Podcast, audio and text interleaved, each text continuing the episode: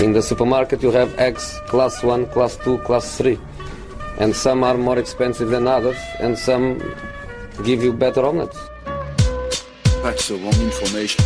Wrong, wrong, wrong information. I didn't say that. That's the wrong information. Do you think I'm an idiot? Wrong, wrong, wrong information. Now look at me when I talk to you. Your job is to tell the truth. That's the wrong information. Ja men damer och herrar, välkomna till Sillypodden den 9 juni. Patrik Syk heter jag eh, och jag satt mig i den här programledarstolen och skickat över Makoto på andra sidan igen. Men du finns med oss. Makoto, var är du? Ja, jag sitter här i soffan hemma i eh, Finnboda och eh, en bra start på dagen får jag säga ändå så här och podda. Man börjar bli lite van vid att slå på mikrofonen här, hälla upp lite kopp kaffe och sen börja surra. Precis. Det har hänt lite i natt här nu också verkar det som. Så att. Verkligen, jag vet. Frida, du är eld och lågor. Ja, jag har haft en jättebra morgon. Det finns så många anledningar till att vara lycklig just nu. Eh, och, eh, Men du får nej, gärna rabbla upp allihop. Vad sa Du får du? gärna rabbla upp allihop. Alltså, det är ju Palme och det är... Nej men det är, jag, jag tror inte det är en slump att det är mycket, så, mycket bra som sker nu. Eh, och mycket saker som jag är intresserad av också. Det är det som är extra intressant. Alltså fall som har jäckat mig typ hela livet. Som Palmemordet, eh, eh, fallet med Maddie som försvann i Portugal för alla de år sedan. Eh, och så nu liksom transfermarknaden alltså rör på sig enormt mycket jämfört med vad man trodde att det skulle göra i med eh, corona och, och, och allt. Så att, eh, och eh, solen skiner dessutom. Eh, så att eh, nej, jag, jag har jättemånga anledningar att vara supertaggad. Ja, det är sån otrolig energi, jag blir så glad. Ja. Det första du sa när vi ringde här före vi slog på mikrofonerna är så här, fan inte prata mer Martinez nu, nu ska vi prata Chelsea. Jag är så jävla trött jag- på Martinez. Nej, men jag, jag, vi har ju liksom harvat i, det blir ju lätt så att liksom en spelare som är på gång till en klubb så pratar man väldigt mycket om den. Och jag är ju bara så fascinerad över vad som sker nu här med, med Chelsea, alltså följa deras utveckling, eller snarare Romans eh, utveckling här på eh, transfermarknaden. Eh, nej, jag, jag blev minst sagt eh, liksom eh, exalterad, men i alla fall fascinerad över de senaste ryktena som jag antar att vi kommer eh, gå igenom nu. Ja, men alltså det är väl bara att dyka rakt ner i det. Eh, jag får väl helt enkelt också krypa lite till korset här. Jag var ju så otroligt eh, självsäker i eh, Timo Werner till Liverpool. Eh, Ja, Man det, måste- det var det faktiskt. Ja men det var jag, och det, det var jag verkligen. Jag tyckte alla de här, ändå gjort det här ganska länge nu. Ni ska ju veta, jag sitter ju liksom inte på någon slags inside information när vi spelar in det här. Jag, jag pratar inte med agenter, jag har inget, eh, inget sånt. Jag går helt och hållet på eh, att jag under ganska många år nu har bevakat Silly eh, rykten, gjort den här podden, eh, vi har gjort blogg och så vidare. Eh, och alla de där tecknen fanns ju med när det gällde Timo Werner. Eh, intresset var liksom eh, deklarerat tidigt. Eh, Kontakten etablerad mellan klubbarna. Timo själv hade ju liksom mer eller mindre eh, varit ute i media och sagt vad kul det ska bli att spela med Liverpool. Eh, men så blev det inte. Eh, Chelsea gör som Chelsea brukar eh, på något sätt ju. Eh, det är inte första gången som de, som de eh, kliver in och eh, helt enkelt eh, när en klubb tvekar kliver in med eh, betydlighet, ja, med pengar såklart och, eh, och löser en affär framför, framför näsan på en konkurrent. Eh, det är någonting vi har sett många gånger. Och så blev det med Timo Werner också. Det är väl bara att... eh, Det tror vi i alla fall. Ja, det är, inte, det är inte helt färdigt I än. princip, det finns väl papper, men jag vet inte om de är påskrivna eller inte. Det är väl så det snacket går, eller? Alltså jag, jag, jag tänker att han fortfarande håller ut för, en, för att få skriva på för Liverpool egentligen, men eh, det är väl mitt önsketänkande.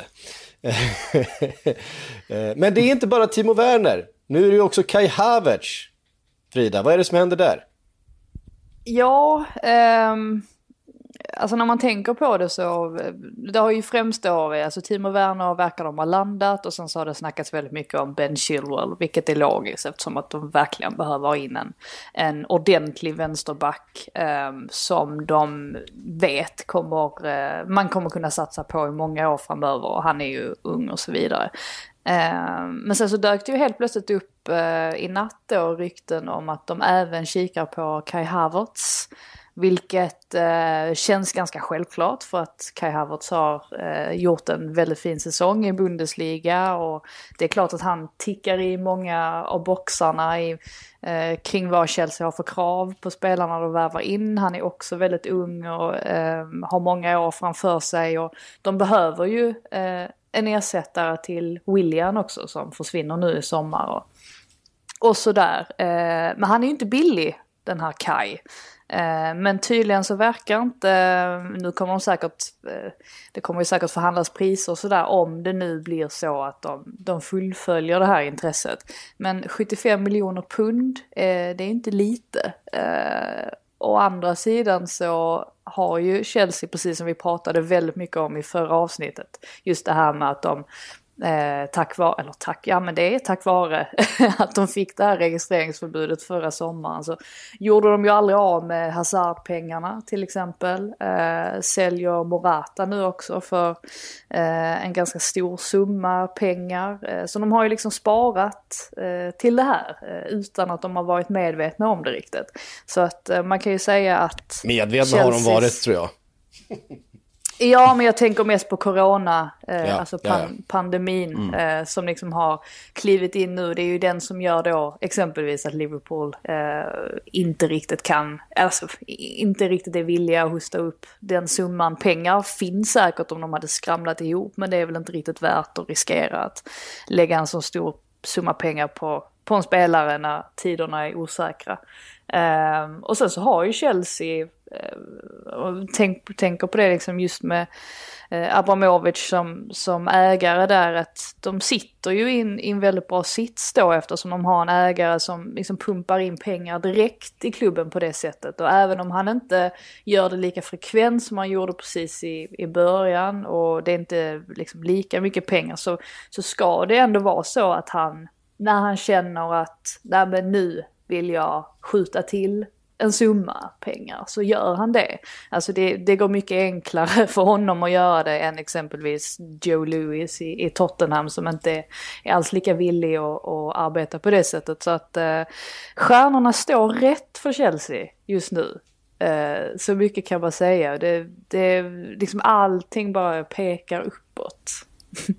Men man undrar ju spontant hur, hur trovärdig är liksom Howard, hur nära är det att Chelsea är intresserade som har kommit upp eller är det att man också har kommit någonstans i förhandlingarna här? För Havertz, att, att Chelsea är intresserad av Havertz känns ju logiskt för att alla är ju intresserade av Kai Havertz. Jo, problemet är att det finns inte så många klubbar som kan betala den summan, vilket gör att det är inte sådär jättemånga utmanare. Så de som nämns just nu, det är ju Real Madrid och Bayern München, vilket är logiskt. Um, så det skulle ju vara om, om Havertz föredrar och går till någon av dem eh, och de också då hustar upp pengarna. Eh, men annars så tror jag nog att Chelsea, de agerar ju ganska fritt nu. Har vi ju sett. Så att jag tror ändå att det kan, kan finnas en ganska stor möjlighet att de blir av. Det, det som är oerhört det som är oerhört imponerande ändå med hur Chelsea agerat hittills, det är ju att priser, när man tittar på Ziyech och Timo Werner så är det otroligt bra priser för så pass bra spelare som de har fått in. Sen får man ju se vad prislappen skulle bli på Chilwell om de får honom och så vidare också, men det är, det är väldigt bra sportchefsarbete på något sätt där också som verkar pågå. Ja men verkligen, och just det här att de har Ja, förlåt, men alltså ja. att de har så himla bra samarbete där, alltså mellan, mellan Lampard och ledningen. Det pratade vi också om förra veckan, men eh, mm. Lampard har ju en otroligt stor del i att de liksom lyckas säkra den här typen av spelare just nu. Eh, just att han tar sig tid och, och ringer upp och pratar med spelarna och, och övertalar dem och har en tydlig plan hela tiden. Alltså det finns en dialog mellan ledning Eh, och manager som inte har funnits i Chelsea på, på väldigt lång tid. Eh, så jag tror definitivt att det också alltså, har väldigt stor inverkan kring varför det utifrån sett eh, i alla fall verkar vara eh, väldigt harmoniskt och, och, och bra strategiskt. Mm.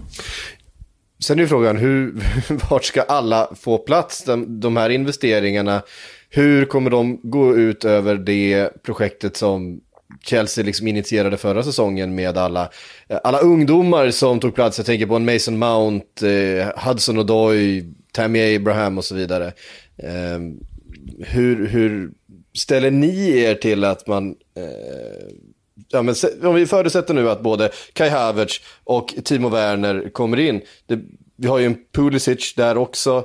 Eh, Mason Mount nämnde jag. Eh, vi hade en... Eh, Eh, Billy Gilmore eh, som eh, slog igenom eh, sent på den, ja, säsongen inför, eller precis före eh, uppehållet. Eh, Hudson och Doy. Det finns, det finns plötsligt otroligt mycket eh, spännande spelare som ska liksom försöka ta plats då bland de här eh, stjärnorna. Eh, hur ställer ni er till det? Alltså, Ja men ska man, ska man slå sig in, eh, om vi tänker nu att Chelsea liksom, eh, eller om vi tänker att Premier League numera, eller har ju under säsongen varit en, en, en tvåklubbsliga i toppen där med, med liksom Liverpool och Manchester City som har känts numret större än alla andra. Ska man slå sig in i den pakten då måste man ju ha en bred trupp.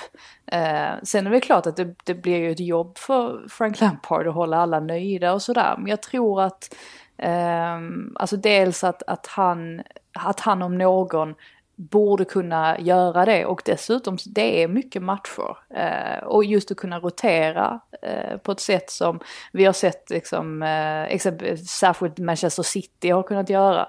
Ehm, det är väl klart att det är en jättefördel eh, för en klubb. Så att eh, jag, jag ser det inte riktigt som ett problem sådär direkt. Ehm, Mer att Chelsea verkligen, verkligen tar de där kliven som krävs för att man ska stå sig in eh, där uppe. Alltså de spelare som kommer in nu är ju så pass bra spelare att det kommer såklart förbättra laget. Men om du tar in Hakim Ziyech, Timo Werner och om vi leker med tanken en Kai Havertz också på ett fönster, såklart det kommer att försvinna spelare också.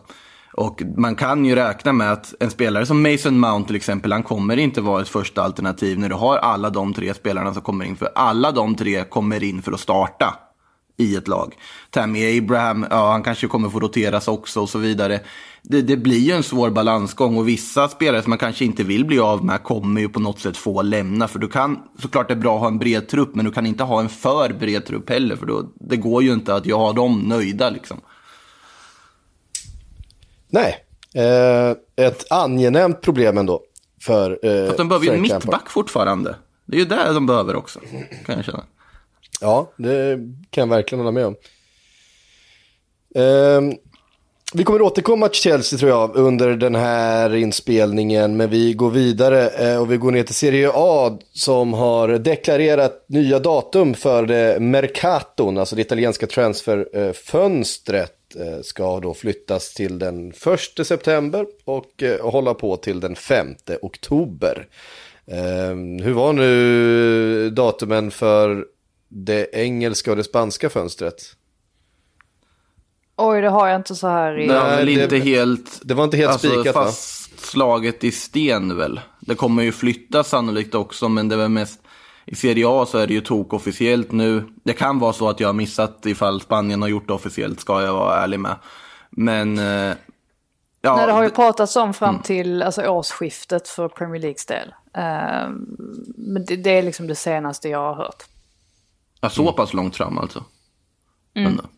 Ja, nej men för man reagerar, såklart det blir så att fönster flyttas, men det blir ju intressant att se hur mycket de här kommer tajma med varandra. Nu har vi ju ändå Premier League, Serie A, La Liga, alla som kommer dra igång nu ungefär samtidigt här i juni.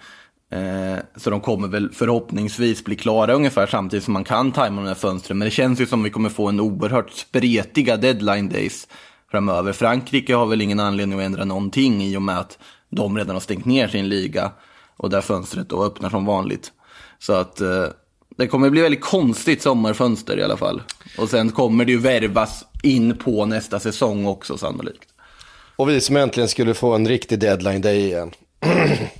Exakt. Det är inte annat att man blir bitter. Hörni. Ja, ja, så är det i alla fall. Eh, vi ska väl vara transparenta med att, det, att Makoto, du har även liksom planerat den här sändningen. Eh, och vissa av ryktena som du har eh, skickat i, i, i körschemat där kanske du får ta ansvar för också. Eh, för jag har inte hunnit läsa på eh, hela vägen. Men vi, vi, vi tar dem i turordning som, eh, som de står. Football Observatory har publicerat listan som de gör vartannat år på världens 20 mest värdefulla fotbollsspelare just nu. Eh, med coronakrispåverkan i åtanke. Mest värdefull, eh, inte helt förvånande, Mbappé det, det, man ska väl säga det att ungdom är värt väldigt mycket i de här sammanhangen. Eh, och är Och man så, så, så ung och, ja, brittiskt pass är inte heller dumt. Eh, eh, och så bra som Mbappé, då hamnar man etta. Tvåa är Sterling, trea Sancho, fyra Trent Alexander-Arnold och femma Rashford. Eh, alltså e- efter Mbappé så har vi då fyra engelsmän. Eh, och det är lite intressant, men som sagt. Ja, Det är ju några intressant kommentarer att man- till den listan. Ja, det är ju intressant att man ser ändå hur ja, välbärgad eller hur mycket värde det finns i Premier League på när man får det på papper från en liksom, trovärdig källa som gör den här listan ofta. Där du alltså har fyra av fem spelare i toppen som är engelsmän. Det är ju inte fyra av fem spelare i toppen i världens bästa fotbollsspelare som är engelsmän. Men när man tittar på värde och så vidare, hur mycket värt det ändå är och hur liksom stora prisskillnaderna ändå blir, liksom i Premier League när du har en ung talangfull britt. Det var väl det som var anledningen till att jag filade in det där som en liten punkt då i körschemat.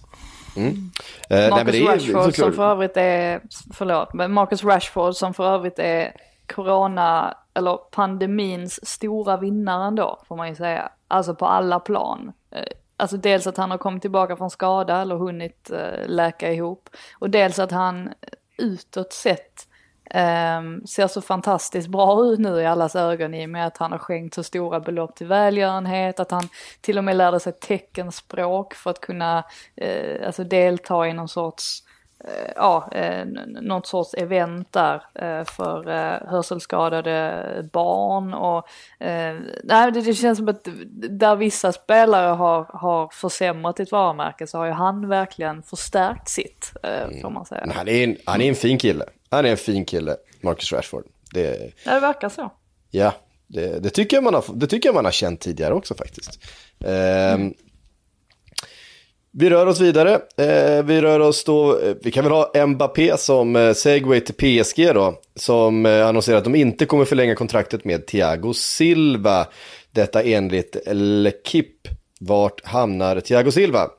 Är ju inte Thiago Silva eh, från liksom 2016, 2015 åren eh, såklart. Men fortfarande en habil mittback. Eh, Det har ju pratats lite Valencia där. Och det hade ju känts på något sätt logiskt. Eh, vet inte om det har varit så bra för Valencia, för jag vet inte om den liksom åldrad eh, brasiliansk mittback, de behöver ha in i den, det kaoset som de har där just nu. Eh, men sen, sen får man ju se, det är ju ändå fortfarande en väldigt duktig mittback, även om man har kommit i åren och det inte finns någon sån här lång ja, det är ingen långsiktighet med det, men det kommer nog ganska många klubbar som kommer vara och rycka i honom tror jag, ändå den här sommaren. Eh, förmodligen, nej men eh, är ju en, en ledare om inte annat och en eh, superrutinerad, eh, verkligen klassspelare.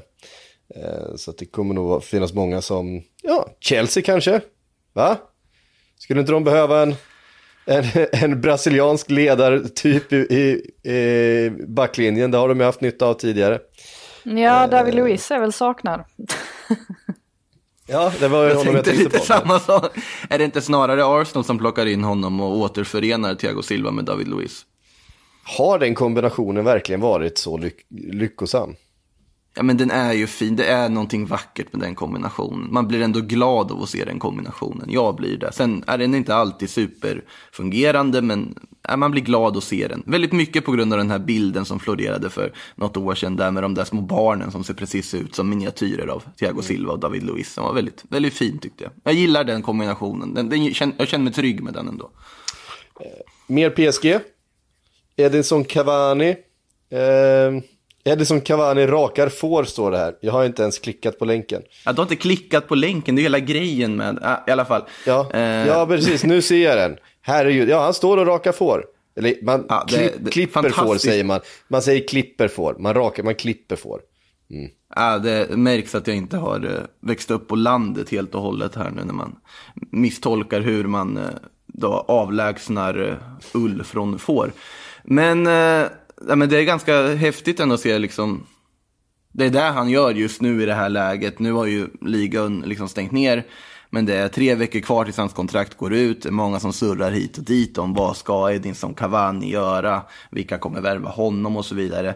Eh, det, enligt media så är det ju fortsatt allt som tyder på Atletico Madrid. Det har varit inne på den här podden tidigare också, även om man har ryktat både hit och dit. Att Atletico ändå känns både bäst för Atleticos del och bäst för Cavanis del på något sätt att göra den övergången. Och ryktena säger ju också att det ändå är Atletico han siktar på. Men då får man ju fråga sig vad som händer med Alvaro Morata.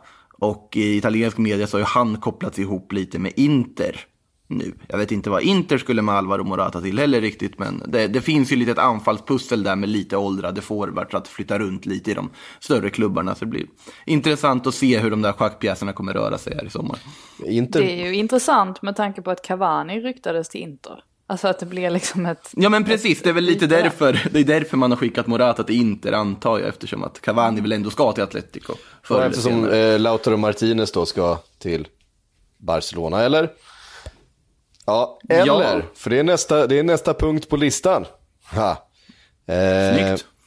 Lautaro Martinez då, eh, Barca-kopplingen. Det verkar vara svårt att hitta en överenskommelse. Eh, Manchester United och Real Madrid eller bevakar situationen som man säger. Eh, och det är klart att eh, det är lätt att slänga in de två, de två klubbarna i vilken soppa som helst. För de kommer ju, de kommer ju övervaka alla situationer eh, där det är världsklasspelare inblandade, såklart.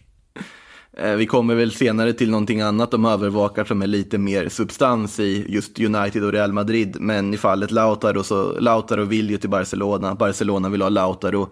Inter vill inte ha något annat än en utköpsklausul för honom. Så det hela har ju att göra med, har Barcelona möjlighet att samla ihop de pengarna de kan? Oavsett om man tycker om de ska göra det eller inte så är det ju det som är frågan. Kommer Barca ha den miljarden att punga ut? För han kommer kosta en miljard. Utan tvekan, för Inter har ingen liksom, behov av att sälja honom på så sätt heller just nu. Nej, precis. Um, och det kanske eh, får då eh, inverkningar på nästa rykte som vi har på listan här. Det gäller Ansu Fati. Ehm, Manchester United budade då enligt Sport en miljard för uh, Barca-talangen. Uh, det är mycket pengar för, visserligen en, en spelare som såg otroligt uh, spännande ut i början på säsongen. Men jag menar, hur många seniormatcher har han gjort liksom? Eh, klubben hänvisade då till utköpsklausulen på 1,7 miljarder. Jag kan inte Ja, se det- att de betalar Nej, 1,7 det finns ju- det miljarder finns för ju en inte. Ansu Fati som är vadå, 17 år gammal och har spelat eh, 15 seniormatcher i sitt liv. Alltså ryktet kommer ju sig ur att eh, det tydligen är betydligt svårare att få till en övergång för Jadon Sancho än vad Manchester United hade räknat med. Eh, så att vill de då spendera pengar på en ung och lovande spelare så förstår jag absolut alltså varför man liksom riktar blickarna mot honom. Eh, jag tycker alltså det vore en smart värvning på så vis, alltså inte minst långsiktigt sett. Eh, Men eh, 1,7 miljarder då kanske man, man backar lite eller till och med dem och, och kanske gör ett nytt försök på Sancho istället. Det blir 100 miljoner per år i ålder. Ja, nej men det är också så här, han har, han har seriöst gjort 16 framträdanden i ett seniorlag i sin karriär.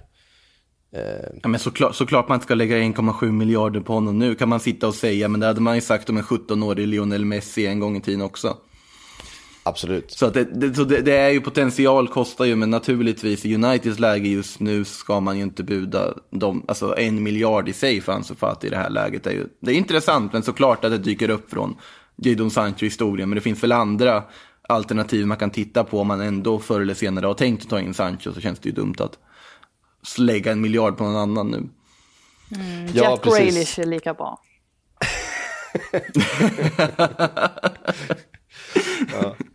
På tal om, på tal om att ha stärkt sina aktier under corona-karantänen. Exakt. Eh, men han har bra vader. Det måste ju också vara värt någonting. Ja, men han är såklart att han är bra. Jag skojar ju lite. Eh, Men eh, han är kanske inte lika mycket värd som eh, Sancho och Fati är. Men Nej. det har, har ju mycket att göra med ålder, såklart. Ja, precis. Vad är Grealish? Typ 22 va? Åh, nej, gissa inte. Det är, Jag gissar eh, nu. jag- Jag, jag- jag, det är ju det jag gör i den här podden. Alltså nu Jag när, när jag är är med äldre. så kommer det gissas ålder. Är inte han äldre, ja, tänkte jag också. Jo, jag tror han är typ 24, något sånt. Alltså, han har ju varit väldigt länge i Villa ändå. Men Ja, han slog ju igenom väldigt igenom. tidigt också. Ja, han är 24, det stämmer bra. Det stämmer bra. Snyggt. Han är född 95, så att han fyller till och med 25 lite senare i år. Här. Mm. Mycket riktigt. Eh, Tutto Sport skriver att eh, Miralem Pjanic eh, på gång till PSG och Marco Verratti till Juventus. Ehm, detta ska enligt tidningen dessutom vara sammankopplat med eh, att Allegri ska närma sig att ta över PSG-tränarstolen till nästa säsong efter sitt sabbatsår. Ehm, uppgifter om Allegri till PSG började florera redan i mars och lever fortsatt. Ja, vad säger ni om först då Allegri till PSG? Eh, det, det har ju pratats om det av förklarliga skäl. Alltså Allegri är ju ett av de mest bästa tränarnamnen som finns tillgängliga. Som man, man kanske inte tänker på så mycket heller nu för tiden. Det har pratats mycket om Pochettino och hans eh, sabbatsår och så vidare, vilka han ska ta över. Men Allegri är ju minst lika intressant att se vad han ska göra nu efter att ha varit ledig då, efter Juventus-tiden. Eh, PSG hade det varit en logisk ja, logisk flytt i det här läget. Samtidigt så får man ju se om man vill kasta Tuchel för det. Men jag tror att om Allegri säger att ja, men jag vill ta PSG så tror jag nog att Tuchel skulle få lämna. För att Allegri har ju visat så pass mycket hur, vilken bra tränare det är också. Också en mästartränare, han är en vinnare.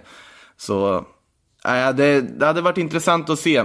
Jag tror att Allegri, Allegri kommer ju komma tillbaka till en toppklubb. Han kommer inte ta något liksom, sämre än så. Och då känns det PSG som det logiska alternativet.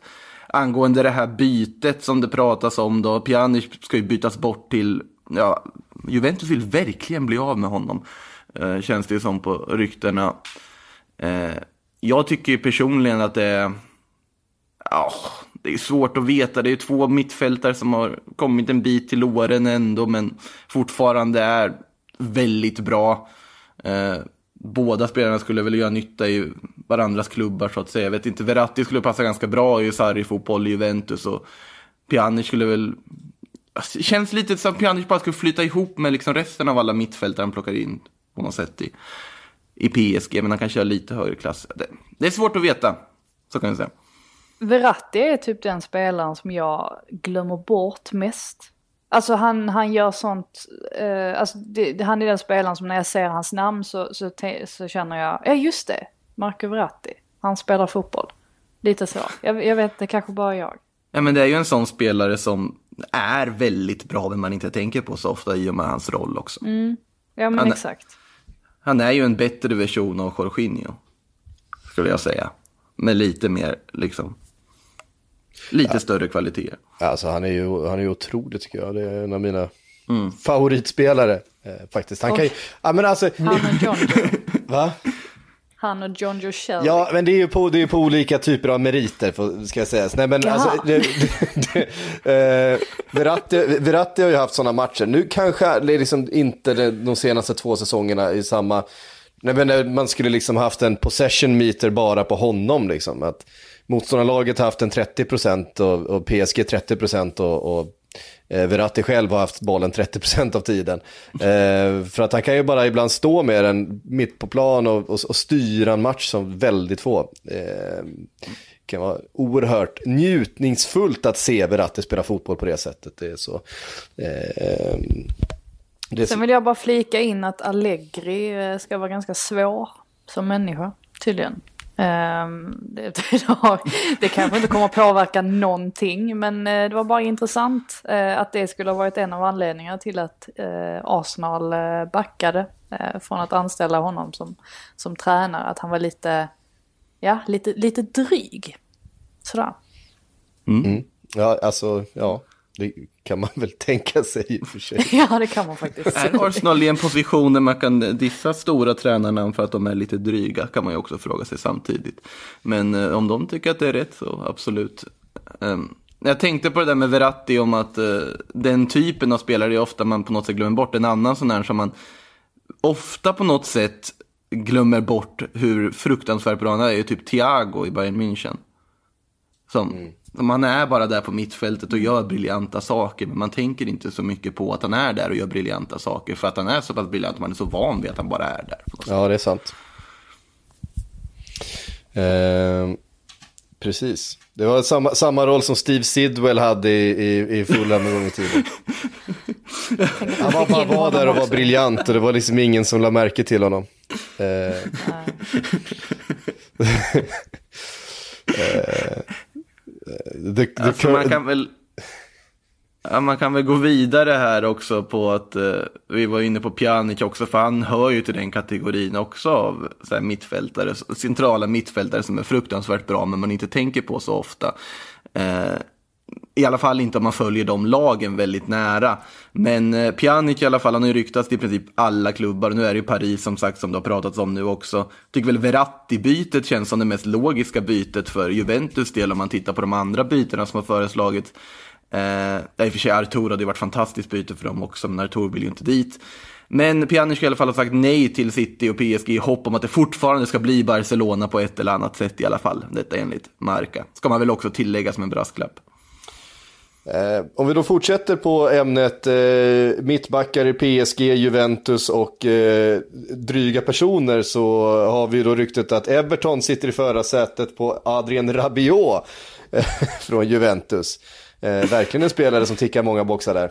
Eh, och eh, ja, frågan är väl egentligen då, Adrien Rabiot är väl inte känd för att ha en självbild som en, eh, en spelare som kan tänka sig eh, på något sätt gå ner i, eh, i klubbstorlek, vilket ju såklart en flytt från Juventus till Everton skulle vara, även om eh, Everton har någonting väldigt, eh, har någonting på gång.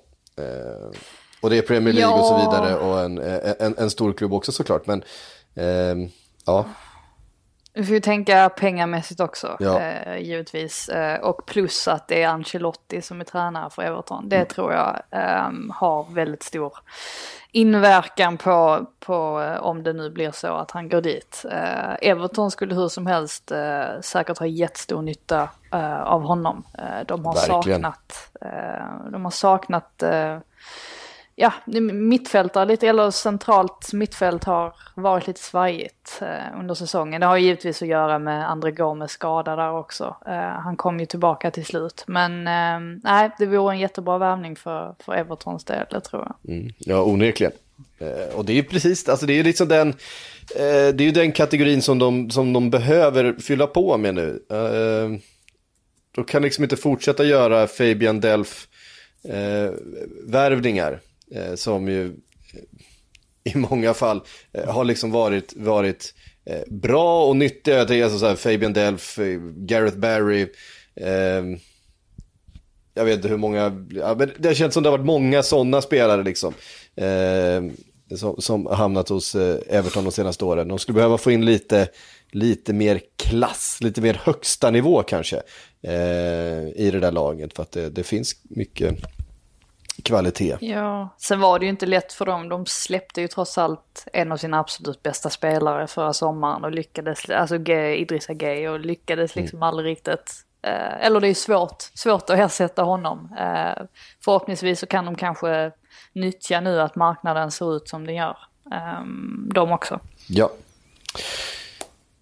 Ajas klubbdirektören då, Edin van der Sar bekräftar enligt Daily Mirror att Manchester United och Real Madrid båda har visat intresse, intresse för att värva Donny van der Beek. Och det har man ju bara väntat på att någon ska, att någon ska nypa honom också när alla de andra eh, har gett sig iväg eh, ut i världen. Man tycker ju synd om Donny van der Beek på något sätt i hans situation. Eh, man tittar på så här, Frenkie de Jong får sin superövergång, De Ligt får sin superövergång, Ziyech för sent enligt mig, men till slut får sin övergång. Jag tycker att det där är en värvning till Chelsea vi inte får underskatta också, för den tycker jag det kommer bli otroligt underhållande att se Ziyech i Premier League. Eh, nästan, jag förstår inte varför inte han gick tidigare. Eh, men Donny van de Beek har ju, ja han syns ju inte lika mycket som de här stjärnorna naturligtvis, men han har ju en nästan lika viktig roll i Ajax på, där han är otroligt duktig på att läsa ytor och skapa ytor och en otroligt smart mittfältare. Eh, men sen har han ju varit någon sorts andrahandsval för alla de här storklubbarna. Real jagar Pogba, men har van de Beek som en sorts backup och sen slutar det inte med någon av dem. United har ju pratats om fram och tillbaka till att de ska ha honom. Jag förstår inte riktigt varför i det här läget, sett till att han är en offensiv mittfältare och de redan har en Bruno Fernandes, då måste det ju typ Paul Pogba försvinna för att van de Beek ska in. Annars finns det ju inte plats för de tre på ett innermittfält. Det går inte liksom. Eh, så att vi får väl se om man får någon övergång nu till slut. För det känns som att det oftast, ofta pratas om att alla är intresserade och det ska finnas en deal på bordet och så vidare. Men det blir aldrig någonting av det på något sätt. Det blir kul att se när det väl blir av, om det väl blir av, vilken klubb det är som plockar in honom. Jag tycker han känns som en ganska bra värvning, eller att han hade varit en bra värvning för Arsenals del. Men jag har inte sett några sådana rykten alls på Där, sistone. kan jag, där håller jag faktiskt med dig. Det, han hade passat ganska bra där och känns som någon som kanske hade kunnat tänka sig göra det här bytet rent liksom kvalitetsmässigt på klubbar och så vidare. Sen är frågan om Arsenal har pengarna för att värva honom, för han kostar ju också en slant. Man kan inte kosta så mycket. Halv miljard? Tror jag nog. Ja, det tror jag. Ja, kanske han väl kan priserna som... lite tror jag. lite slänga in någon spelare i någon sorts swap-deal med också så är man hemma. Nej, men jag tror att det blir ganska dyrt att plocka en sån spelare, särskilt när klubbar som United och Real åtminstone uppges vara intresserade att värva honom. Eh, ja, är ni sugna på lite mer Chelsea eller? Ja, fan. alltid. Eh, Frida är super Chelsea-taggad just nu. Det är otroligt. Ja, nu kommer jag bli anklagad för att vara... Var eh, Chelsea-supporter ja, kommer du bli anklagad Det är för att alltid vara. nu. något. Jag tar tillbaka alla mina, mina utspel. Ja, men då får vi, då, vi får, har, du något, har du inget Charlton-rykte du kan slänga in? Eller ett Trelleborgs-rykte som du kan slänga in? Eh, bara för att eh, på något sätt mjuka upp stämningen. Innan vi går vidare på nästa Chelsea-rykte. Nej, jag såg bara att Charlton eh, nu ska eh, försäljningen av klubben eh, ha gått igenom. Eller det är på god väg, eller alltså nästan hundraprocentigt. Eh, äntligen efter, efter alla år som de har kämpat med det. Eh, det är det enda jag har på Charlton. Ja, bra. Eh, vi hoppas att det blir av då. Det hade de förtjänat, eh, supportrarna där. The Guardian skriver i alla fall att Chelsea funderar på att plocka hem Nathan Ake.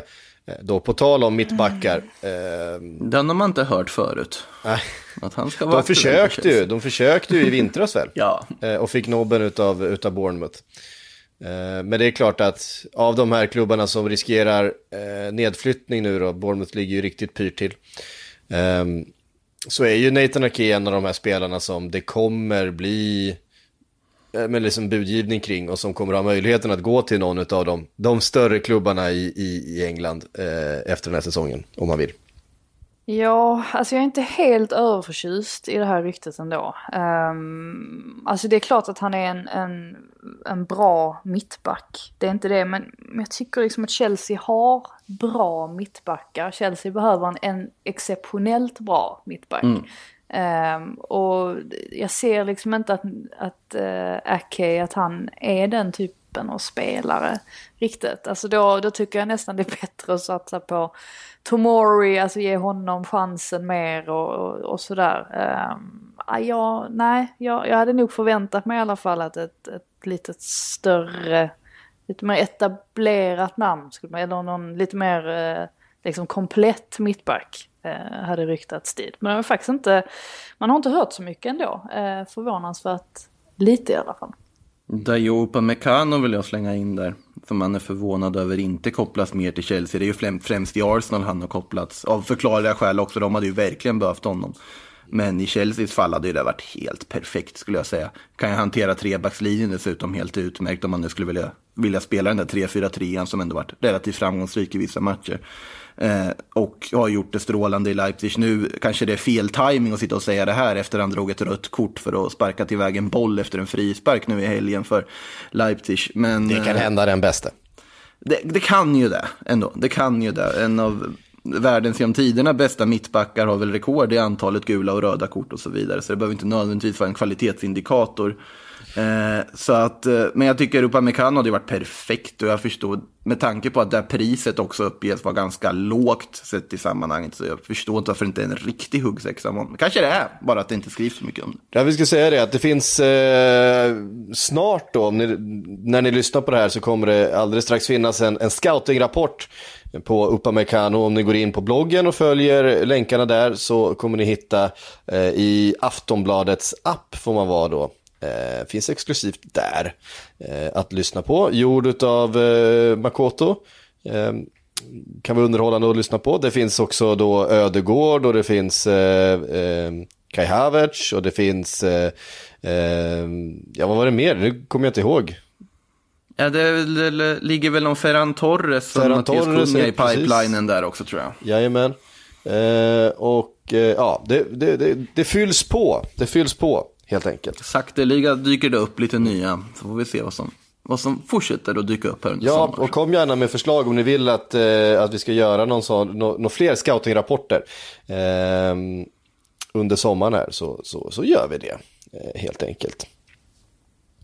Eh, Le Dysport eh, skriver att eh, Mourinho, ber om ursäkt för mitt franska uttal, eh, Mourinho har bett om att Spurs ska försöka värva Ruben Neves från Wolves. Eh, kan bli svårt, kan bli dyrt, men kan också bli ganska bra för Spurs om de skulle lyckas. Ja, jag fattar ju verkligen varför han är intresserad eh, såklart. Men jag tror att det blir jäkligt svårt eh, att lösa honom med tanke på allt man läser om. Eh, om Tottenhams ekonomiska situation just nu. Eh, jag tror inte att det blir många värvningar för deras del nu i sommar. Tyvärr för Mourinhos del. Det känns ju som större chans att Wolves ska värva Mourinho än att Spurs ska värva Neves. ja, faktiskt. Alltså, i- alltså i dagsläget på något sätt. Ja, eh, nej, alltså Tottenham har ju, har ju det kämpigt eh, ekonomiskt med tanke på den eh, enorma eh, skulden man drog på sig vid bygget av arenan. Eh, de uteblivna intäkterna som eh, corona har medfört och så vidare. Eh, det, kommer, det kommer inte vara någon enorm transferbudget han har att jobba med där, Mourinho. Eh, Osman Dembélé.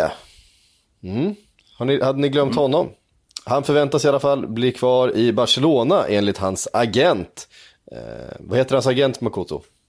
Moussa Sissoko. Ja, Och det ska inte förväxlas med spelaren, i alla fall enligt det här, eh, den här uppgiften som jag läste innan jag slängde in detta i detta Google Docs som vi sitter och tittar på. allihop. ja precis. Ehm, ja, I en intervju med Le Kip eh, så säger då Moussa Sissoko, inte den Moussa Sissoko, eh, att eh, Dembélé förväntas bli kvar i Barcelona. Det är ju en sån här spelare som Barcelona gärna hade sålt, tror jag, om det hade kommit ett rätt bud så de hade kunnat eh, finansiera sitt Lautaro Martinez köp. Men eh, det är svårt att se någon betala den prislappen för Dembélé som eh, skulle behövas. Han har inte heller fått coronatesta som alla andra La Liga-spelare i och med att han inte varit registrerad i Barcelonas trupp. I och med att det var att de inte registrerade honom var sättet de kunde köpa Braithwaite på dispens efter liksom transferfönstrets stängning. Eh, så Dembélé kommer ju inte ens kunna spela någonting även om han skulle hinna bli frisk resten av den här säsongen i och med att han inte ens är registrerad i truppen och inte ens har ett tröjnummer.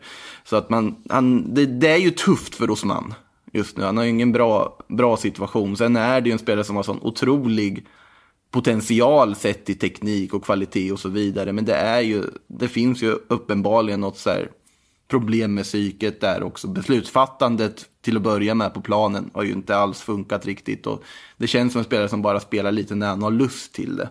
Lite så, och när han har lust till det så är han fantastisk. Men det är tyvärr ganska sällan och alla dessa skador som bara hopar sig på varandra. Mm. Men det Nej. blir svårt att få de pengar de vill ha för honom. Sett Ja, hur mycket de la precis. för honom. Ja. Ja, verkligen. Ehm, vi ska svara på lite lyssnarfrågor innan vi knyter ihop säcken, viker in årorna och ställer undan geväret för den här gången. Eh, vi har fått en från Herr Berg på Twitter. Han skriver, hur är det möjligt att Tottenham ständigt hamnar väldigt högt upp på listor över världens värdefullaste klubbar? Men så fort det handlar om en transfer så säger alla att Tottenham inte har råd. Är det arenan som gör att man anser klubben värd så mycket? Eh, Nej, alltså grejen är ju att alltså, om man jämför med Chelsea, precis som jag sa innan, så, så är det ju två väldigt olika typer av miljardärer som äger eh, Chelsea respektive Tottenham. Eh, och Joe Louis är helt enkelt ingen sån som pumpar in pengar på samma sätt som Abramovic gör. Eh, så det är ju anledningen till främst då att, och vet alltså Joe Louis han är ju, eh, han äger den här, eh, eller äger den här vad heter de? Tavistock Group. Alltså som, det är, det är liksom inget, det är inget litet eh, företag om man säger så. Så att han är god för, för rätt mycket pengar. Eh, men eh, det är ju anledningen till då att, att Tottenham hamnar väldigt högt upp på listor. Men det är kanske inte pengar som de liksom kan, kan använda sig av eller får använda sig av. Eh, och sen är det precis som du sa tidigare, det här med Tottenham Stadium, att eh, det har ju verkligen, pandemin slog ju till när de som minst behövde det egentligen. Eh, med tanke på att det är så många konserter och evenemang som har ställts in nu i sommar som inte kommer att bli av, så att de sitter där liksom med alla sina pengar, eller alla sina pengar, med stora summor pengar investerade i en arena som knappt går att använda. Så att det var ju verkligen helt fel timing eh, för deras del där. Så det är väl främst det som är anledningen till att budgeten är betydligt mindre. Mm, precis så. Um... sen har man ju en, en, en trupp som är värd en hel del också. Ehm, men för att få loss, jag menar en Harry Kane är värd väldigt mycket pengar till exempel. Men ehm, för att kunna använda det värdet i, i spelarbudget så måste han ju säljas först. Och eh, det kanske inte är eh, aktuellt eh, just nu.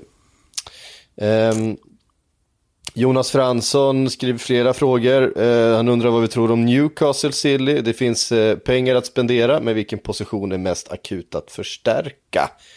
Eh, ja. Samtliga. Ja, alltså eh, grejen är väl nu först och främst att de, de hade ju inte räknat med att övertagandet skulle ta, dra ut på tiden på det här sättet. Och jag läste senast idag att eh, Mike Ashley i alla fall såg till att det inte finns någon klausul i den här affären som säger att de får lov att dra sig ur ifall Newcastle skulle åka ur. För att den chansen, eller risken, finns ju fortfarande eh, att de gör. Även om det ser bättre ut för dem än vad eh, många, det ska ju, ska ju mycket till för att de ska eh, trilla ut. Ehm, men det är väl klart, klart att ska man Ska man få ihop en slagkraftig trupp så är det ju rätt många spelare som måste in. Och det är ju ingenting de kommer eh, liksom förhasta sig kring. De kommer ju ta en sak i taget. Eh, först och främst så verkar ju den här Maddie Longstaff situationen inte riktigt vara eh, över än. Utan de diskuterar fortfarande för att se om det möjligtvis går att lösa så att han eh,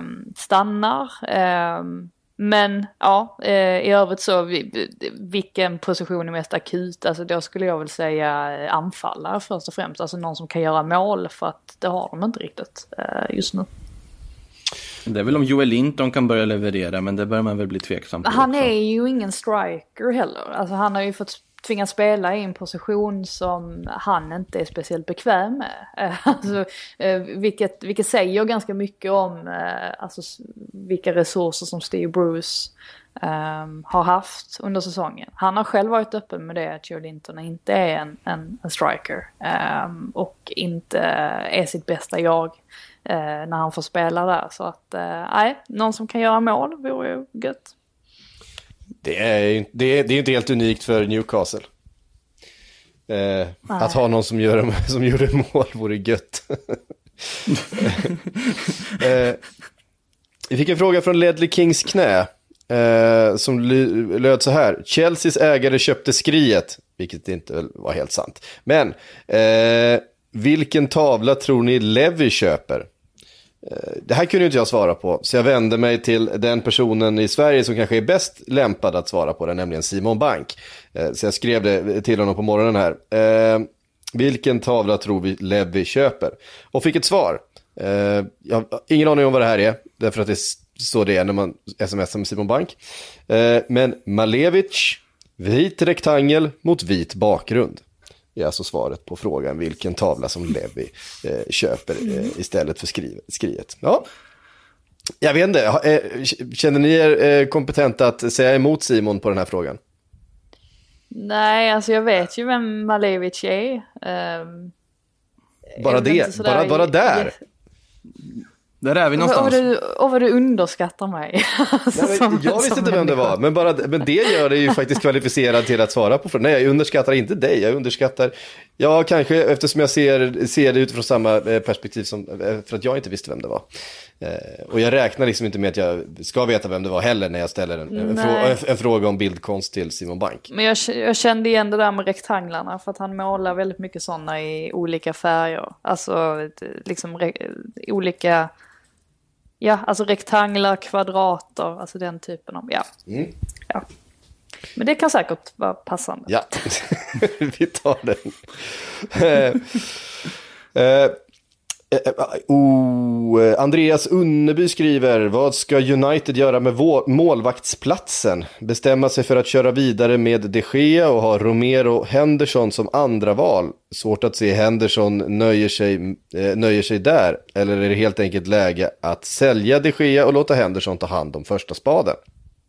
Mm, det är ju frågan. Um, och det är rätt så intressant. Den, uh, det har ju hamnat lite i skymundan uh, nu i och med allt annat som har hänt. Men det ska ju tas ett beslut där. uh, antagligen då så fort den här säsongen är över. Jag har ju väldigt svårt att säga att Henderson kommer liksom kunna tänka sig att vara tvåa. Eh, inte med tanke på att han nu liksom snackas om att han kan gå rakt in eh, i engelska landslaget. Eh, helt, vore helt orimligt om han skulle Eh, acceptera då att, att vara andra målvakt. En lösning är ju att låna ut honom ännu en säsong eh, och behålla de Gea. Eh, det känns väl lite grann som att det kanske är så man kommer göra. Alltså nu bara så här när man eh, tänker på det. Ehm, Annars tycker jag ju definitivt att Henderson är, är den målvakten man ska, man ska satsa på. Eh, att det är där framtiden finns. Och de Gea har ju, eh, det är klart att han fortfarande är en av världens bästa målvakter. Men han har ju svajat lite också eh, under,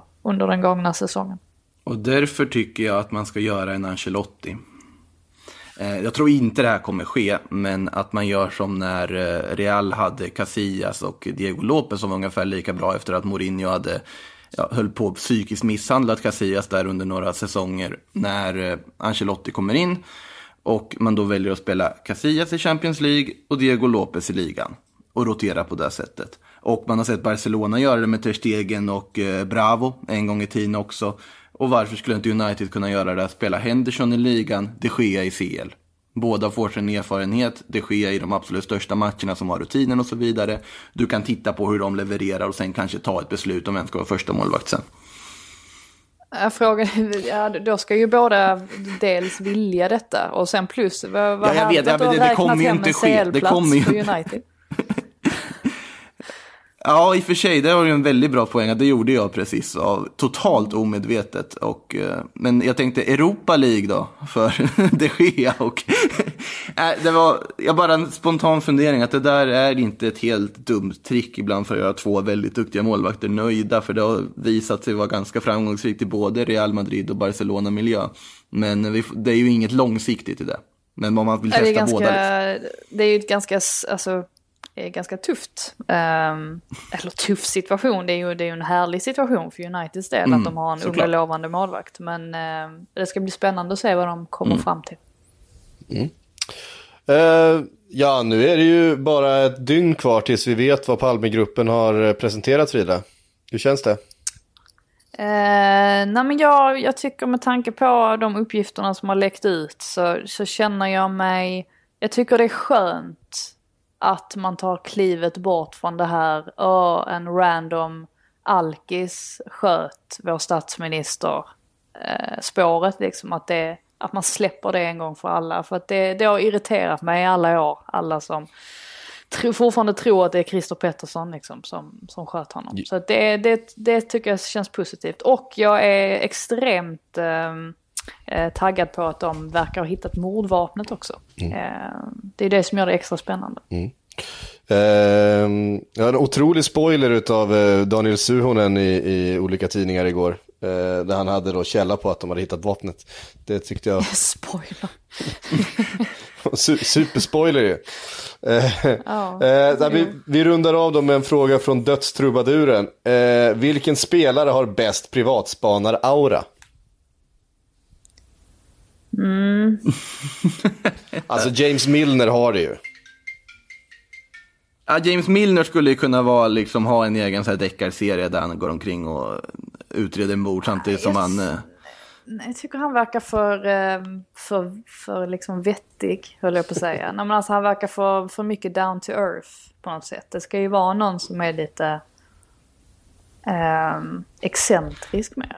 Det beror ju på vilken typ av serie du vill ha också. Det känns som att Milner hade funkat perfekt i en sån här brittisk BBC-serie på liksom fyra avsnitt eller Jo, vad det är. men en privatspanare är ju inte samma sak som en, en, en span... Alltså det är ju, en privatspanare är ju en person som står utanför det här. Alltså som vill vara en, en riktig spanare. Men som liksom får nöja sig Vet med ni- att liksom göra det på fritiden. För, på, på tal om, alltså Joey Barton har ju en jävla privatspanar-aura.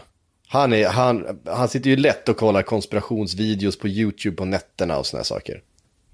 Dejan Lovren. Nej, det. Nej men det är just det vi har ju. Ja men precis. Eh, Exakt. Där har vi ju verkligen Där en har vi kille det. som, eh, eh, som gillar att och, eh, och prata i den typen av, av gre- om, och prata om den typen av saker Just i det. alla fall. det Spelar mittback på jobbet, löser, löser mord på kvällen. Där har vi. Ja, men Dejan Lovren då?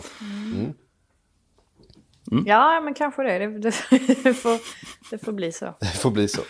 Hörrni, tusen tack för att ni var med. Det var alltid han idag, tisdag. Eh, Sillypodden är snart tillbaks igen. Tack Makoto, tack Frida för att ni var med. Tack för att ni har lyssnat.